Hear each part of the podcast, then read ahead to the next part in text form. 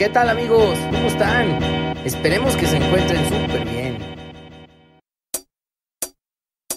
Bienvenidos a un nuevo episodio de Espiritualidad y Sobriedad Show, el primer podcast que busca ayudarte a conseguir una vida útil y feliz, mostrándote que cualquier adicción o obsesión que tengas puede ser superada.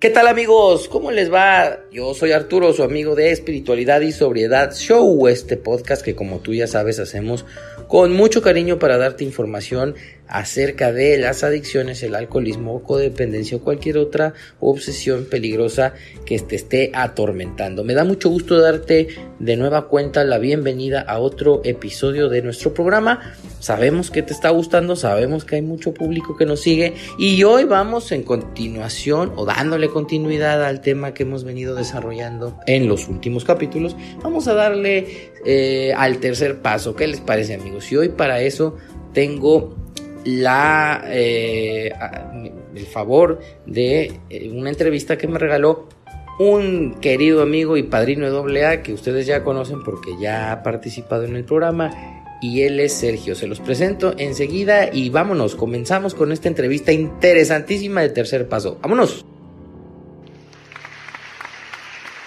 Bien amigos, pues una vez que les he dado la bienvenida con mucho gusto a otro de sus programas, eh, hoy voy a presentarles a un invitado que, como les decía en el intro, ya estuvo con nosotros una vez y fue un éxito. Parece ser que a, muchos de ustedes, del público que nos sigue, les gustó mucho la entrevista que nos regaló el compañero Sergio A.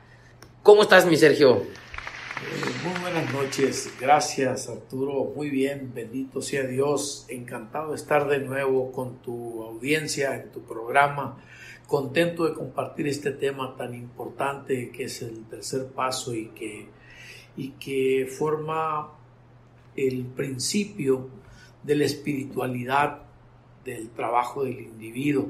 El tercer paso está incluido en, el, en, en las tres inevitables conclusiones de nuestro capítulo quinto dicen estas tres inevitables conclusiones que al principio hay que reconocer que se es alcohólico y que eso puede gobernar nuestra propia vida. Posterior, la segunda proposición de estas tres eh, conclusiones dice que ningún poder humano puede remediar la condición en la que me encuentro y la tercera dice que Dios sí podía remediarlo y lo remediaría si le buscábamos. Y curiosamente ahí hace un alto en nuestro programa y dice, llegados a, esto, a este convencimiento estábamos en el tercer paso. Se escucha muy sencillo, pero es todo un proceso. Sí, claro, y lo hemos estado hablando en los últimos programas. Queremos ser eh, aquí, eh, a diferencia de otros pasos o de otras, eh, otros temas que se han abordado en espiritualidad y sobriedad, estamos desmenuzando desde el principio el tercer paso porque y ahí me da pauta para preguntarte algo y que me empieces a comentar tu opinión acerca de este paso fundamental. Eh, me parece que es un paso que abre la puerta a una práctica concienzuda de los otros, de los que siguen. Y además es un paso que nos puede acompañar o nos debería acompañar en nuestro diario vivir. ¿E-, ¿Es así, mi Sergio? ¿Tú lo viviste así?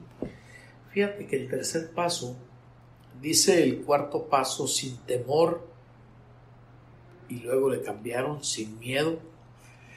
Hicimos un, un minucioso inventario moral de nosotros mismos. Moral implica todo, pero yéndome al tercer paso, el tercer paso es el punto de partida, es el, el miedo es el escalón de piedra que el individuo pisa para llegar a la fe es, necesario haberlo vivido para empezar a trabajarlo. Y en este tercer paso, eh, de lo que se trata es de poner mi vida y mi voluntad al cuidado de Dios. Y en la glosa de este paso habla de, un hecho muy importante. Dice, eh, en este paso requiere de buena voluntad. Practicar el tercer paso es como abrir una puerta cerrada con candado Solamente hay una llave y esta llave es la buena voluntad. Dice, para abrirlo. Bueno, revisando la traducción americana con la traducción, con lo que el libro mexicano que tenemos, yo me encontré una, una grandeza. me encontré con algo muy bueno en una ocasión preparando una guía para trabajar el cuarto y el quinto paso con algunos miembros y compañeros. Me encontré una guía muy importante en, americana y me encontré una palabra que en su traducción literal es si tú quieres. Que la traducción eh, buena voluntad dicha en inglés realmente significa si tú quieres.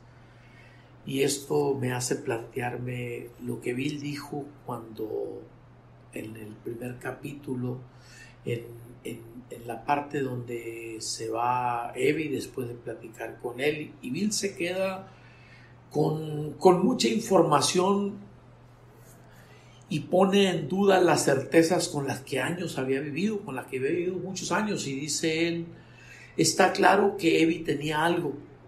Y yo me pregunto a mí si yo quiero lo que Evi tenía. Y Bill se contesta en ese mismo párrafo inmediatamente, claro que sí lo quería. A partir de esa respuesta de Bill, inicia un proceso que lo lleva a su última borrachera, a dejar de beber permanentemente. Se desencadena el proceso que lo lleva a dejar de beber y ahora llevándolo a mi vida, yo llegué a mi reunión, mi primera reunión, con muchos problemas y cuando terminó la reunión les eh, me dijeron qué te pareció esto. El día que llegué, un 12 de junio, era un poco más de las 9 de la noche. Había llorado gran parte de la reunión porque lo que había escuchado era muy doloroso pero no era doloroso lo que habían dicho, sino doloroso lo que había descubierto de mí que yo no alcanzaba a ver y que ese día lo vi. Y me levanté, me puse de pie, me temblaban las piernas y les dije, necesito que me ayuden porque yo traigo muchos problemas.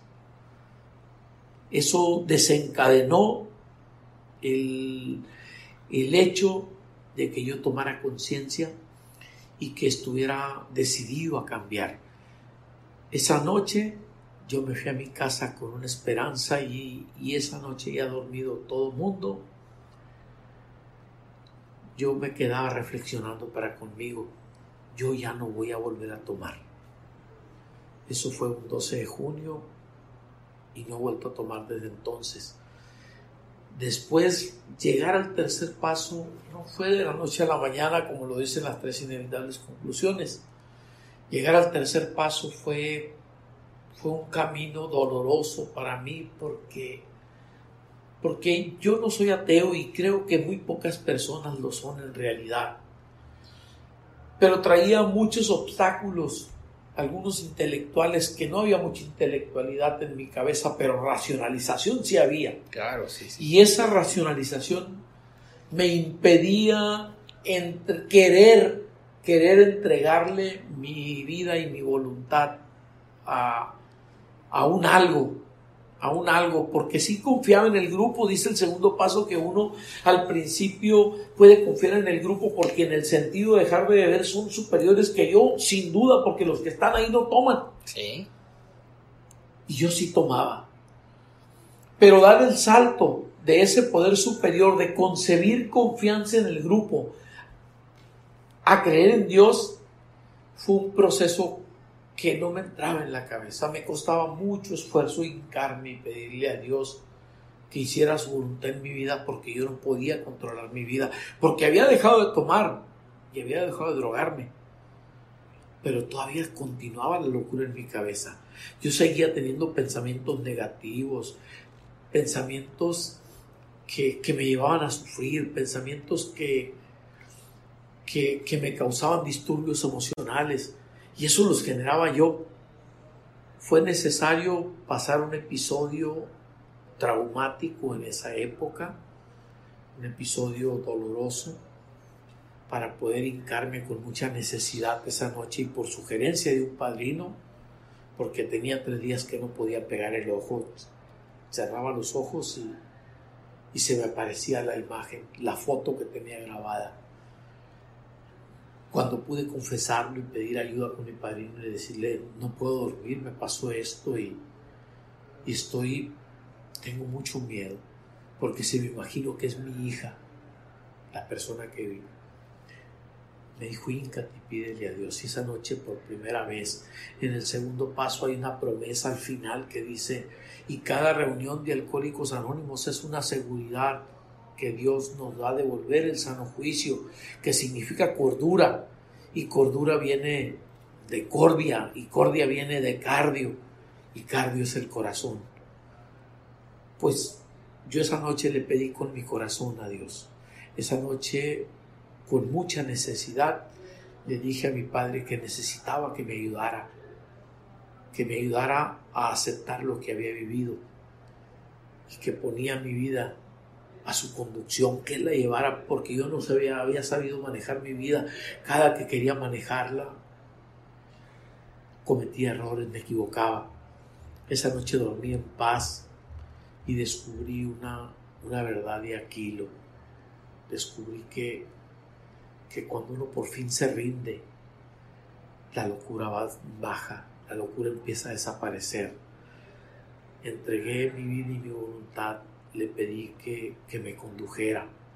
He tenido momentos de rebeldía, creo que todos los hemos tenido.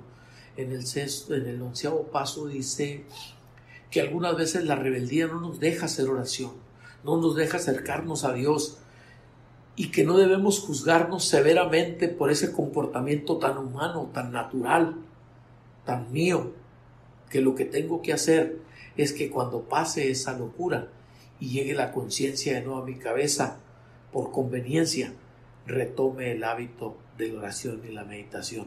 Pues eso lo hice en el tercer paso, yo empecé a trabajar todos los días, o cuando me lo permitía, mi sano juicio, mi deseo de salir adelante, cuando lo bueno prevalecía sobre lo malo, porque cohabitan en mí ambas cosas. Y empecé a pedirle a Dios y empezaron a cambiar mis días. La vida se fue, se fue haciendo más sencilla. Las dificultades del día eran más pasajeras. Esto no fue siempre de esa manera, pero es como, como empezar a, cablear la ruta de respuesta neuronal naturales a cualquier circunstancia. Las respuestas que toda mi vida había tenido empezaron a ser sustituidas por respuestas diferentes donde decir, si Dios quiere, que se haga la voluntad de Dios, primero Dios.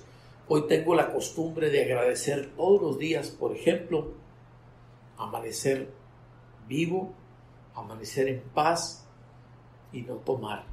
Todos los días tomo esa costumbre y le doy gracias a Dios. Y creo que se activa algo muy poderoso, la energía más poderosa del universo cuando el individuo genera gratitud hacia afuera. Es como si fuera una, una onda sónica que impacta, el, que impacta el mundo, que impacta a otros, pero que principalmente impacta a mí. Fíjate, está súper interesante lo que me cuentas. Yo como lo veo, eh, aquella noche que tuviste un punto ahí de quiebre, abriste o le diste vueltecita la llave de la buena voluntad y de ahí en adelante tuviste la disposición para practicar un tercer paso mismo que por lo que entiendo hasta hoy practicas. Sí, de hecho es una práctica de todos los días. Es un, es un aprender todos los días la relación del hombre con Dios. Es aprender que lo que dice el primer paso y que no lo había entendido por mucho tiempo. El primer paso plantea que son solamente un acto de la de la solamente un acto de la providencia puede remover la locura que condena al enfermo a morir en esa condición, a morir día a día. Cuando entiendo que mi problema no lo voy a resolver por mí, por mi propio medio, que no hay ningún poder humano que pueda remediar mi condición. Eso yo no lo entendía. Yo pensé que con algunas habilidades o acciones, que con algunas disciplinas era posible sobreponerme, que con solo decidir y mi fuerza de voluntad iba a ser suficiente. Fracasé, fracasé muchas veces hasta que entendí que tenía que pedir ayuda divina, que practicar el tercer paso es como, como oprimir el botón de electricidad y tener fe que va a encender la luz. No entiendo cómo funciona ese tema de los protones y los electrones. No entiendo cómo funciona ese principio que uno enciende un botón y se enciende una luz o se enciende un aire acondicionado. Pero esa interdependencia me permite vivir más tranquilo. Exactamente de la misma manera, encomendarme a Dios en la mañana, poner mi voluntad al cuidado de Él, hace el milagro de no excitarme en el día, de no, de no molestarme en el día, de hacer que suceda lo que suceda, yo esté en paz, porque sé que lo que viene es lo mejor. Fíjate, tocaste un tema importantísimo que yo hace poquito estaba repasando con mi padrino y estábamos comentando. Eh, también poco motivo de los programas que, como te decía, estamos apuntando, digamos, hacia el tercer paso y es el tema del día a día. Quiero que me digas, que me contestes esta pregunta, mi Sergio, a ver si me haces favor. Yo en el tercer paso empiezo a darme cuenta que vivo muy inconforme o a disgusto casi con todo y que de alguna manera soy una persona muy controladora y, soy infeliz o, vivo insatisfecho con lo que dicen los demás o no dicen, con lo que pasa con el clima, con el tráfico, con la situación política, económica, con mi cuenta de banco, etcétera, etcétera. Y esto también empiezo a aprenderlo en el tercer paso. ¿Tú, ¿Qué me contestarías a esto? Sí, el, problema del alcohólico es, es que es desafiante. Es que, eh, y ese es mi caso, pues es, no estoy conforme con nada, porque, porque siempre quiero más, más de todo. He aprendido que el que no es feliz con lo que tiene no va a ser feliz con lo que no tiene. Que aquel que no aprende a conformarse con la realidad, con el aquí, con el ahora, con el presente, y vive fugándose al pasado, fugándose al futuro, es porque no ha aceptado su realidad. Y su realidad tiene muchas connotaciones, tiene que ver con realidades no alcohólicas. Por ejemplo, a mí no me gustaba ni mi nombre, ni mi apellido, ni dónde había nacido, ni cómo eran mis padres. Yo estaba en conflicto con todos. Pero luego descubrí que el pleito era conmigo, que era que no me aceptaba yo. Y, va más allá de beber o no beber beber solamente es una causa del comportamiento. El comportamiento es de esa manera porque, porque soy un insatisfecho y siempre estoy buscando que en el futuro se cumplan ciertas condiciones para que yo sea feliz, lo cual es una ilusión del ego. Aun cuando se cumplan esas, la meta se va a hacer más larga porque de lo que se trata es de sufrir es una adicción al sufrimiento por la incapacidad de ser feliz. El que no es feliz no permite que nadie sea feliz, así como no, no era feliz yo, no le permitía a nadie en mi entorno ser feliz, por eso mis relaciones se, se, se, perdían con, con, frecuencia. Yo tenía relaciones de muy, corta, de muy corta duración con personas a las que yo estimo y amaba, porque la gente no soporta vivir con una persona con esas características. Hoy no está agradecido con nada, es un egoísta que solamente piensa en sí mismo, pero ese egoísmo no es real, es falso, porque en el fondo si se amara como lo plantea el egoísmo es demasiada apreciación por sí mismo. En algún momento me sintiera pleno porque digo, lo estoy haciendo bien. No, entre más egoísmo, menos felicidad, menos satisfacción. Entonces, en esa búsqueda, yo descubrí que mi, que mi problema era una falta de observación por mí mismo y esa falta de observación le faltaba neutralidad para observar sin criticar. Y esa falta de observación con esa falta de neutralidad le faltaba estar basado en el presente, en el aquí y en el ahora. Ese proceso desencadenó en mí esa, esa metodología que le metí a mi cabeza a través del programa de, de observarme por medio de la meditación, de ser neutro por medio de la sabiduría y de estar en el presente por medio del plan de las 24 horas, me llevó a desarrollar, yo le llamo una aplicación en mi cabeza, el sabio. Siempre que tenía dudas o que tengo dudas, le pregunto al sabio, oye, ¿tú qué opinas de esto? Y dejo de tomar las riendas de mi vida.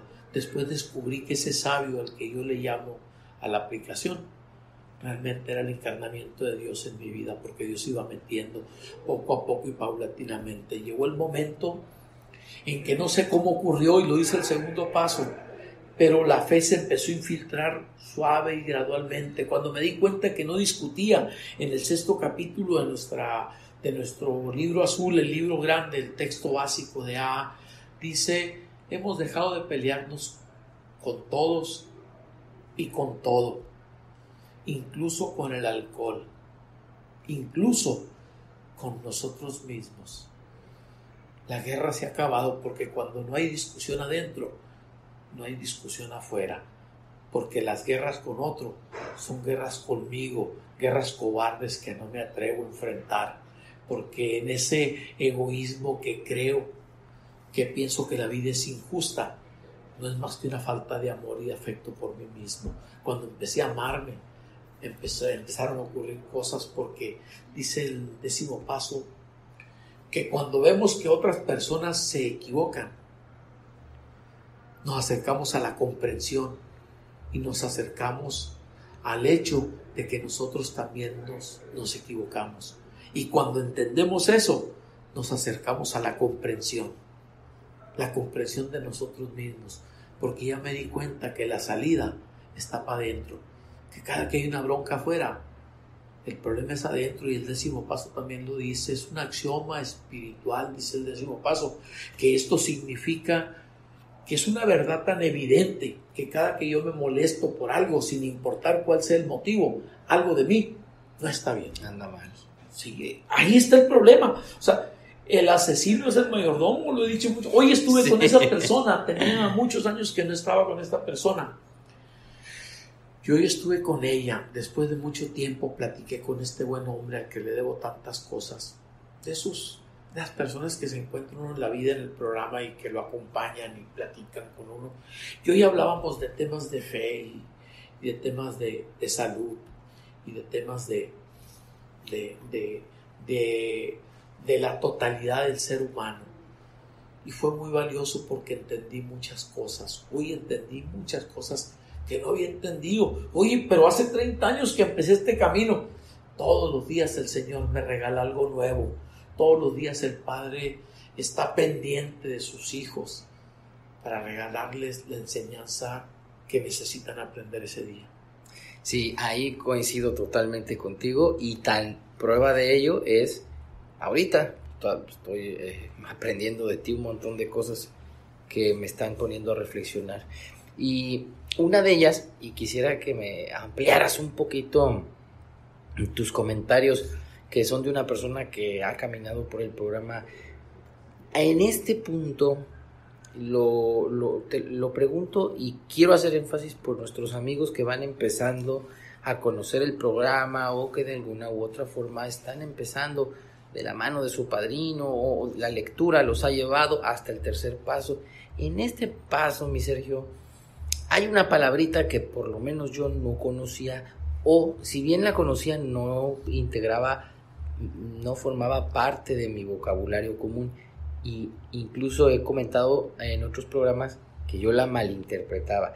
Pero es aquí cuando me topo de frente con esta palabra y descubro mm, que tiene un gran poder en mí y que es egoísmo. ¿Qué me podrías decir al, respecto, padre? Si este programa, no sé, si mi problema no fuera alcoholismo y este programa no se llamara Alcohólicos Anónimos, seguramente se llamara egoístas anónimos. El egoísmo es la raíz de las dificultades. La, la ilusión de dos o la ilusión de más en el interior hace a través del miedo y la inseguridad, hace que el individuo desarrolle una, una figura aparente, una figura falsa que se le llama ego, que en latín significa que quiere decir yo, pero es el yo falso. Ese egoísmo, eh, en teoría, el niño nace provisto de, ciertos elementos que lo llevan a finalmente individualizarse. Es la estima, el, afecto por mí mismo. Pero esta se desproporciona y toma papeles que me hacen sufrir, que me hacen eh, batallar por la vida. El, ego en mi caso era que nunca era suficiente lo que me daban, era un insaciable por afecto, por, por logros, por insatisfacciones, por frustraciones, porque pensaba que no me merecía. Por ejemplo, yo no merecía que el semáforo se pusiera rojo cuando iba a pasar. Si se me refiero a mí, pues, o sea, si, si soy yo, ¿por qué se pone rojo? Que el carro amaneciera ponchado en la mañana. O sea, o, que me llegara el recibo de la luz muy alto. ¿Por qué a mí? O sea, esa pregunta me la hice muchas veces. ¿Por qué a mí? Hasta que entendí. ¿Y por qué no a ti? ¿Para qué a ti? cuando entendí ese principio, creo que nadie está totalmente desprovisto de, ego. Nadie está libre de esa, de esa condición. Y creo además, y lo digo con toda la honestidad de, de creerlo para mí, que el ego cumple un papel importante en el ser humano. El problema es cuando éste desproporciona su, su papel, porque el ego me rescata, el ego en algún momento me hace equilibrar las emociones. Es la dualidad de cuando siento que no valgo nada, voltear al valgo mucho. El problema es cuando ese es el que me domina, cuando ese se convierte en la figura principal, en el personaje principal que yo adopto para salir a la vida y pisoteo, ofendo, lastimo, mm, paso por encima. O sea, cuando no me importan los otros en mi satisfacción personal, ¿cómo trabajo con él? ¿Cómo, cómo, cómo, me voy con Él? Yo encuentro solamente que es en la fe. O sea, cuando me doy cuenta, un día fui con un buen amigo, un buen amigo con el que hoy me encontré, y le dije, necesito que me ayudes con mi soberbia. No puedo con la soberbia. Solos no, no se puede. Por eso es tan importante el tema del apadrinamiento en Alcohólicos Anónimos. Por eso le damos tanto valor. Si alguien no se hubiera preocupado por estar pendiente de mí, por decirme verdades dolorosas pero sanadoras, por, por acompañarme y escucharme y darme una palmada y, dedicarme algunos minutos todos los días para escuchar mis frustraciones de la vida, porque hubo, hubo un periodo de sombras Un periodo de oscuridad en mi vida, de oquedad, en lo que por más que intentaba, no lograba encontrarle sentido a la vida. Y esa, esa incapacidad para encontrarle sentido a la vida era mía, no era de la vida. La vida siempre ha estado ahí, va a estar cuando yo me vaya. Mi problema es que yo no encontraba el propósito digno de mi vida, el mío, el qué quiero hacer y para dónde voy. Hace unos días me preguntaban quién soy. Se la preguntaron al oráculo de Delfos. O sea, de veras es, la pregunta de las preguntas. Es una de las preguntas más importantes de la filosofía. Porque una vez me lo preguntaron, ah, pues yo le pregunté a este hombre y le dije, necesito que me ayudes con mi soberbia. Y me hizo hacer una meditación y una oración, tal como la describe el décimo paso. Y ahí le conté mis miserias a mi padre, a mi poder superior. Y le pedí ayuda. Y entendí que no es posible quitarte un defecto, pero sí es posible sustituir un defecto por un valor o por una virtud. Le pedí a Dios algo a cambio. Algo ocurrido en mi vida a partir de eso. Mi vida ha sido un mosaico de cambios, un mosaico de cosas buenas y cosas malas, como la de muchos. Hubo un momento de mi vida en que yo intenté suicidarme Afortunadamente no tomé en ese, en ese pasaje de oscuridad de mi vida, de la noche oscura de mi vida. Y de ahí salí fortalecido. Tenía que pasarle, era necesario que pasara, porque llegó el momento en que, en que ya no puse condiciones. A los, a los siete años pedí ayuda otra vez. Este hombre ese día me dio una lección para quitarme la soberanía de mi corazón y de mi, y de mi vida. No estoy desprovisto de ella, pero ya no dirige mi vida. Parezco una persona normal. Es más, en la calle no se me nota. Hay gente que dice que no puede ser posible. O los alcohólicos, eso sí me, eso sí me identifica. Sí, eso sí saben quién soy, ¿no? Oye, y entonces, eh, fíjate, está muy interesante. Nos hablas de egoísmo no como está 100% un concepto erróneo, equivocado, sino que también nos ayuda, nos sirve. En el libro dice, eh, también hace creo que la mención de egocentrismo, ¿no? Que es cuando se convierte en un problema, como tú bien me dices, o nos, nos comentas, que es, ya no me importan los demás, ya no, ya no me interesan, yo estoy concentrado en mí mismo. Sí, son ramas del mismo árbol. El orgullo es la raíz de todas nuestras dificultades, es el cuarto paso. Y del orgullo se desprende el egoísmo, egotismo, egocentrismo, eh, soberbia, eh, toda la desproporción de la realidad, porque es una percepción equivocada de la realidad, es una percepción equivocada de mi valía con relación al mundo.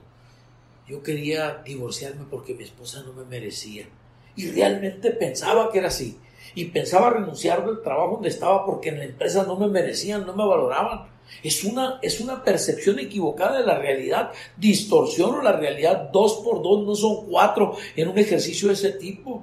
O sea, dos por dos depende de cómo ande. O sea, siendo deprimido, dos por dos es uno. Y si, si cargo todo el, el, ego encima, dos por dos son cien siempre y cuando sean para mí. Entonces, en esa búsqueda de la proporcionalidad y del equilibrio, es necesario revisar la conducta y el comportamiento. En el análisis del ego es cuando el individuo, el doctor Hartibu hace una, hace toda una vida para estudiar el ego. Para él eh, el tema consiste en, en trabajar con la rendición del individuo a través del abatimiento del ego. Pero el ego resurge. O sea, toda la vida hay que trabajar con él. Y la diferencia entre si es sano o es, o es insano es, me hace sufrir y hace sufrir a otros en mi comportamiento y mi relación con otros cuando éste ocasiona beneficios en mi entorno, no es tan malo. Porque, oye, ¿quién no quiere, pues, aspirar a ser mejor, a obtener un mejor lugar? Es aspiracional tener un mejor carro. Lo malo es sufrir porque el vecino tiene un mejor carro que yo. O sea, es, es deseable tener un escalar en el trabajo. Lo malo es envidiar al que está enseguida con el trabajo, porque eso me hace sufrir a mí y también hace que las relaciones interpersonales no sean sanas, se destruyan, porque nadie puede confiar en un individuo con un comportamiento así. Claro, y, hablas y ahora tocas otro tema súper interesante, que bueno, esta, entrevista nos da para sacar varios temas y profundizar. Este, yo espero que algún día me, regales otra, otra y, así, ya sé que ya está siendo bastante este pedinche, pero bueno, eh, a lo que vamos. Este, me gusta mucho eso porque yo lo escuché, este Harry Tibot, comentar eh, la reconstrucción del ego. Y decía que, bueno, eh, habiendo cierto desarrollo en el programa, obtenido ya un cierto grado del despertar espiritual paulatino por el que luchamos, el descuido de nuestra vida espiritual nos puede conducir a que el ego se reconstruya y volvamos a, a, estas, a estas conductas eh, que solamente que son egocentristas. Y yo quisiera en ese sentido preguntarte, que, a ver si me puedes hablar un poquito más de esto. ¿Y cómo sientes tú cuando no estás conectado, cuando no estás dando ese tercer paso, cuando no estás en la práctica del mismo y regresa el egoísmo? Fíjate que hay un libro que a mí me encanta, que es un libro de literatura eh, fuera de nuestra comunidad, se llama La encrucijada de un autor que se llama Paul Jung, y él habla de que muchas personas le rezan al Dios del ego, al Dios interno.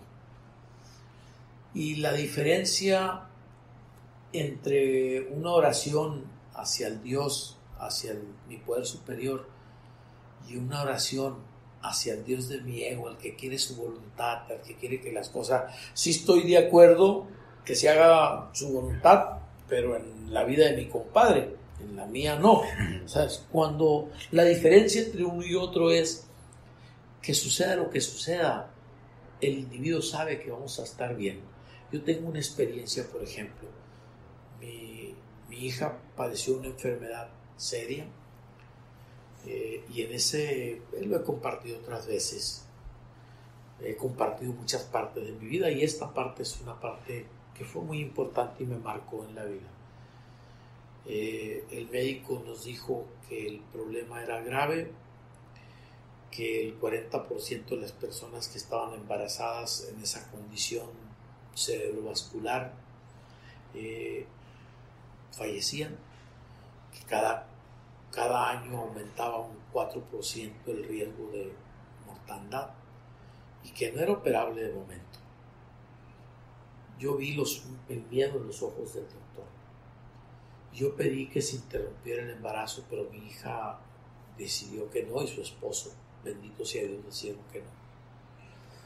Yo me enojé con Dios, porque con el que hay que enojarse, pues está más fácil con él que con otros. Y luego, en lugar de asumir la responsabilidad de decir, oye, pues no puedes cambiar la realidad, pero sí puedes cambiar cómo vas a reaccionar en relación a la realidad. Y yo reaccioné enojándome con Dios, le eché la culpa a él. Y me decían que sí que tenía, y yo decía que no, moviendo la cabeza, que no tenía nada, pero no hablaba. Y perdí mis, mis cuerdas bucales, dejé de hablar. Y empecé a buscar médicos, sinfoniatras, otorrinos. Eh, empecé a ver todas las disciplinas que hay y requería de una cirugía en mis cuerdas bucales. Un día, meses después de esto, con el problema agudo, visité a un psicólogo amigo mío y le dije que estaba enojado con Dios y así sin poder hablar, casi arrancándome por dentro, le empecé a decir, y él no me entendía casi nada, pero conforme le empecé a decir lo que sentía y cómo me sentía, empecé a sanar. Mi hija no sanó, no fue de la noche a la mañana, siguió enferma, su embarazo continuó y vamos a esperar a que pasara el embarazo y después de eso íbamos a intentar una cirugía. Eh, mi esposa esperaba que yo me durmiera y ella empezaba a llorar.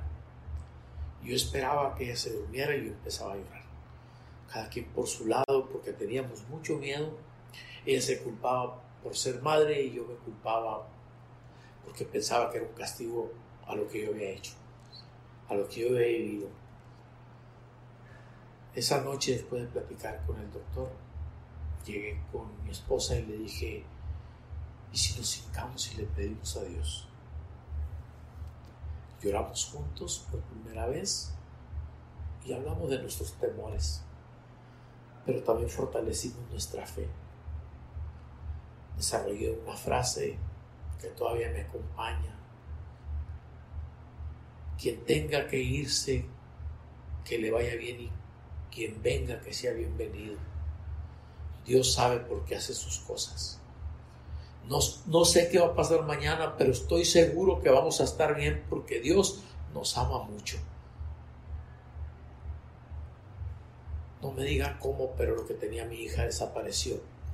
Cuatro meses después del embarazo hicimos unos estudios y no tenía nada.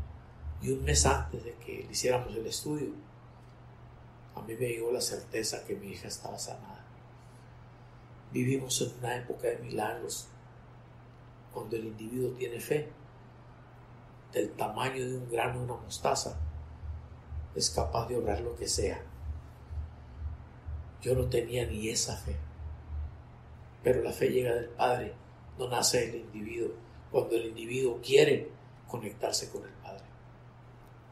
Pues sí, nos has dado un una gran entrevista, mi Sergio, y bueno, eh, estos temas de cuando se habla de Dios a mí me gustan mucho, aunque yo también confieso tuve una parte de agnóstico bastante fuerte, como tú dices, no tanto por ateo, ¿verdad? Eso creo que coincido contigo, porque hasta para ser ateo creo que tiene que tener algo de fe, pero agnóstico bastante, y me gusta mucho, me gusta mucho hablar de esto para acercarnos ya al final de la entrevista, eh, ¿qué nos dirías para pues, el público que nos escucha y que seguro estoy que está bien interesado oyendo esta entrevista, reflejándose en, su propia vida, eh, la historia o los fragmentos de la historia de tu vida que hoy nos hiciste favor de compartirnos?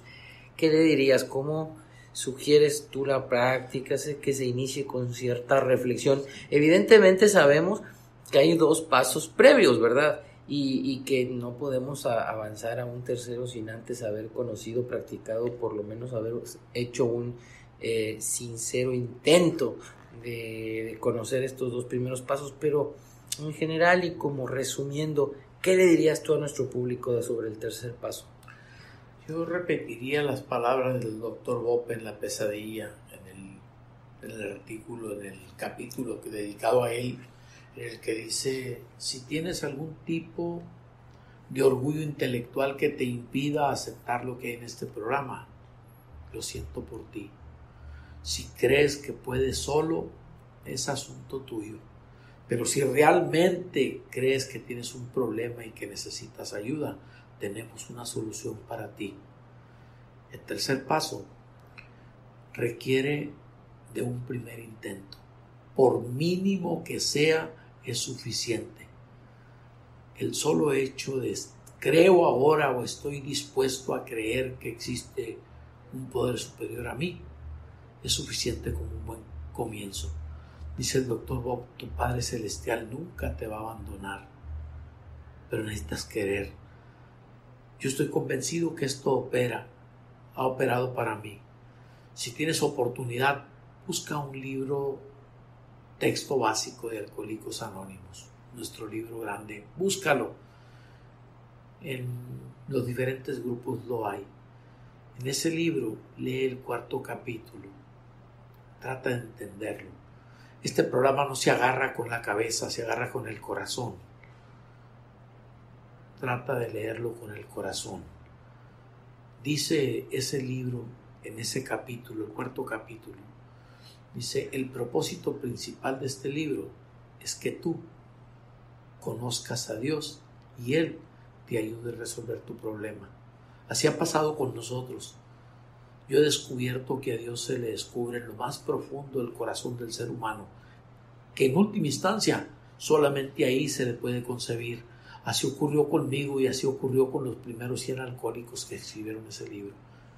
Me encantaría encontrarme contigo en alguna actividad de Alcohólicos Anónimos un día y que me compartas tu experiencia.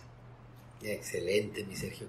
Y antes de cerrar, digo, para aprovechar que estás aquí con nosotros, Fíjate que, me acordé ahorita, yo repetía constantemente eh, una oración que viene en nuestro texto básico en el tercer paso y que para mí fue, bueno, en un principio te confieso, no entendía bien sus alcances, no sabía bien ni qué estaba diciendo, pero el intento diario y constante, o, sea, el intento con, con cierta disciplina de decirla, fue eh, abriendo la comprensión a la misma. Tú sabes de qué oración a cuál me estoy refiriendo. ¿Qué nos dirías de esta oración y cuál es? Sí, eh, esta oración es disposición. Es, disposición porque el individuo está dispuesto a que Dios sobre en él, a que quite lo bueno, lo que le impide, a que haga su voluntad. Eh, Pienso que la disposición es el punto de partida.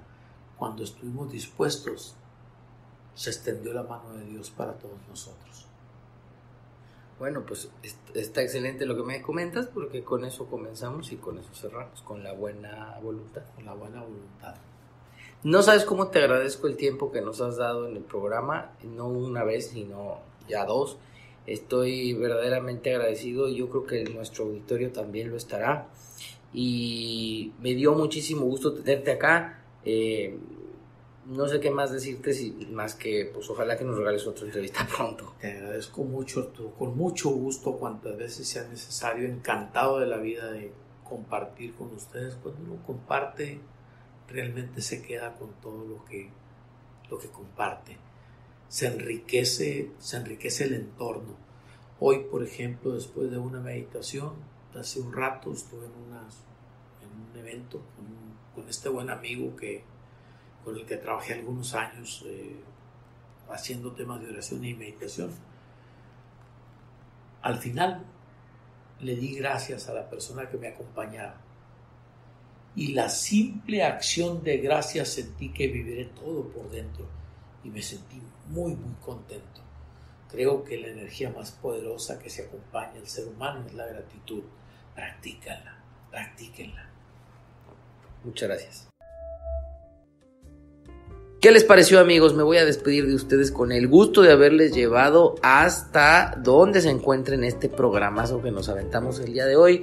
No quiero que se me vaya la oportunidad de pedirles que nos retroalimenten al correo que para tales efectos tenemos abierto en espiritualidad y sobriedad y que tiene la dirección siguiente espiritualidad y sobriedad arroba gmail.com y también síganos y apóyenos por favor en nuestras redes sociales este, este apoyo, estos likes, estas manitas arriba nos dan mucha motivación para continuar buscando invitados, temas, desarrollando los temas del libro, lecturas, etcétera. Eh, estoy muy agradecido por el favor de su atención y porque gracias a las mediciones en los sistemas informáticos estamos enterados de que les está gustando el programa y por eso estamos haciendo más programas. Me voy, los dejo, esperen pronto el siguiente episodio de Espiritualidad y Sobriedad Show y hoy pues les digo que ánimo y que Dios me los bendiga y otra vez ánimo, ánimo. Recuerda darle manita arriba y compartirlo. Alguien podría necesitarlo. Por favor no dejes de suscribirte a nuestro canal. Si te has quedado con ganas de más, te invitamos a seguirnos en todas nuestras redes sociales. Chao amigos.